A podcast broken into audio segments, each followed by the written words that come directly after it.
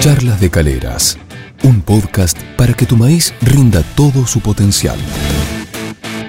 Arrancamos una nueva charla de calera para acercarles en pocos minutos información importante que los ayude a que el maíz rinda todo su potencial. Hoy estamos en contacto con Mauro Libardi, ingeniero agrónomo y asesor en el norte de Córdoba, quien nos va a ayudar a conocer más sobre una experiencia muy interesante que tuvieron en la campaña que acaba de terminar con los materiales de Decalb.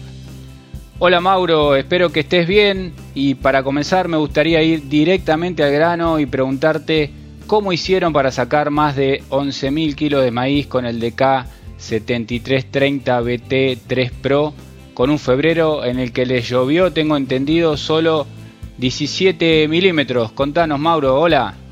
Hola Sergio, ¿cómo estás? Mira, la verdad que nosotros también estamos sorprendidos. Eh, la tecnología creo que nos viene dando sus frutos el apueste a la, tecnología. Como decís vos, eh, recibimos muy pocas precipitaciones, en donde normalmente la media son 110 milímetros, nos ha caído un poquito más del 10% que eso, esos 17 milímetros que decís vos son ciertos. Y bueno, con eso logramos un rendimiento muy bueno eh, para la zona donde estamos, estamos en el norte de Córdoba, zona de San José la Dormida, viste, eso ya es una zona un, poco más brava de precipitaciones, pero particularmente este año fue complicada. A pesar de eso, muy contentos porque apostando a la tecnología, un planteo de alta densidad del decal este y un planteo también con fertilización variable, no, nos permitió la verdad que obtener resultados que, hace, te diría, 10 años atrás yo no lo hubiera, no lo hubiera pensado. Mauro, eh, ya nos introdujiste claramente en el tema, un poquito en la zona, un poquito en el planteo técnico, pero profundicemos un poquito también esos temas. Contanos un poquito más del, campo de San José de la Dormida, cómo son los ambientes que ustedes están trabajando donde sembraron el, el DK 7330. El campo está a unos 18 kilómetros al norte de San José la Dormida, un pueblo que se llama El Rodeo son suelos aplustoles énticos, con, te diría, unos 21 años de siembra directa. Relativamente son suelos nuevos, bien provistos de fósforo, azufre, nitrógeno, digamos, los acompañamos para ir a estos rendimientos. Una aplicación de un nitrato de amonio en el orden de unos 250 kilos de fertilizante por hectárea en forma variable. Nada, las precipitaciones normalmente son bien concentradas entre diciembre y marzo, en donde venimos teniendo estos últimos cuatro o cinco años un coeficiente de variación bastante alto de marzo, que hace años atrás eh, marzo era seguro, hoy ya no lo es tanto, ha pasado a ser febrero, un año de mejores precipitaciones. Pese a ese histórico, este febrero fue malo, tuvimos un enero bueno, pero un febrero muy malo, que a pesar de eso, viste, las plantas estuvieron en estrés hídrico. Yo pensé que, los rendimientos, estos que logramos, no iban a ser tan buenos. Y la verdad que se bancaron muy bien el estrés hídrico. La verdad, el, maíz se, se, la bancó de una manera tremenda. Eh, te diría nunca antes visto. Y bueno, después cuando entramos a la máquina, sorprendió un poco para arriba, la verdad. Soy sincero, ahí cosechando la máquina en 160 quintales, 170, más un rendimiento de zona núcleo, viste, de, pampa húmeda de Marco Juárez que del rodeo. Mauro, eh, y eh, esta sorpresa que se llevaron cuando metieron la máquina en el lote, vos la... Eh, ¿A qué la, atribuís? ¿La atribuís al, manejo de, de, tantos años que vienen haciendo y que nos resumiste rápidamente aquí? ¿A la genética? ¿Al combo de ambas cosas? ¿Cómo evaluás el origen de este resultado? Ah, yo creo que hay un combo de, muchas cosas. Eh, los ambientes, si bien eh, vienen mejorando con, bueno, manejo de cultivo cobertura, tratamos de volar, digamos, que no se nos vuele la cobertura para, para ir generando, viste, un ambiente propicio.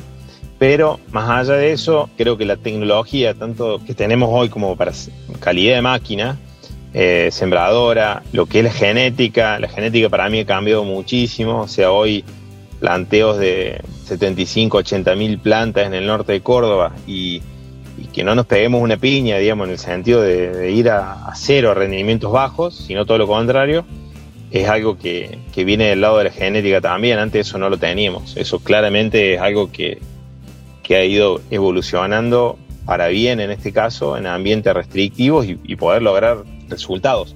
Antes, yo te digo, me planteaba escenarios de 7000 kilos como escenarios de mínima Hoy, viste, ya pienso que, ya no están más esos escenarios de 7000 kilos en el norte de Córdoba. Yo creo que 8, 8, 500 arrancamos a, pensar y a presupuestar, viste, ya con, con estos años te, hacen pensar de otra manera. Está claro. Bueno, y con este panorama tan, tan interesante que planteás, ¿qué están pensando hacia el futuro del maíz en los campos que ustedes trabajan? Mauro, ¿qué, planteos, qué novedades tecnológicas piensan incorporar, no solamente desde el lado de, la genética, sino también entiendo que están trabajando en, algunas ideas interesantes vinculadas al agua. Contanos un poquito de eso. Sí, venimos laburando en, nuestra empresa. Creo que tenemos una clara vocación por, por apostar a la tecnología. Con eso te digo, te cuento rápido. Usamos eh, máquinas de aplicación selectiva para malezas, eh, usamos sembradoras eh, con precision planting, el sistema V-Drive, vamos, digamos, viste, buscando, creemos, apostando lo mejor porque, porque vuelve. En el futuro lo que estamos pensando es, seguir creciendo, ya es el quinto año que vengo con, con siembras variables, elaborando con Decal. Creo que el futuro estamos evaluando un proyecto de, de riego subterráneo en el mismo campo este que, estamos hablando, en una forma de integrar un poco mejor, digamos, los recursos que tenemos, porque no tenemos agua en abundancia y creo que esto nos ayudaría, digamos, a, crecer en rendimientos con, el agua que tenemos. Así que estamos en un proyecto de, evaluar eso, no sé si va a ser este año o el que viene, eh, empezar ya a ejecutarlo, pero eso es un poco lo que, venimos pensando en este corto plazo en el largo plazo seguir apostando a la tecnología porque es lo, que nosotros creemos que, nos da un rédito o un, diferencial de rendimiento. Bueno, eh, realmente muy interesante todo lo que nos estás contando, Mauro. Da para otra charla de calera, pero en esta ya nos, vamos quedando sin tiempo, así que muy probablemente volvamos a contactarte para ver cómo van todos estos planes. Gracias Mauro, eh, realmente muy agradecidos nosotros, te mandamos un abrazo grande y entonces hasta la próxima charla de Calera. Bueno, Sergio, gracias y hasta la próxima. Realmente muy interesante escuchar a Mauro Libardi, eh, ingeniero agrónomo y asesor en el norte de Córdoba, quien nos ayudó a conocer más sobre esta experiencia tan eh, interesante que tuvieron en la campaña que acaba de terminar con los materiales de Calv y todo el manejo que nos contó. Esperamos que estas ideas les sirvan para seguir creciendo junto al maíz. Hasta la próxima charla de calera. Chao. Esto fue Charlas de Caleras, un podcast para que tu maíz rinda todo su potencial.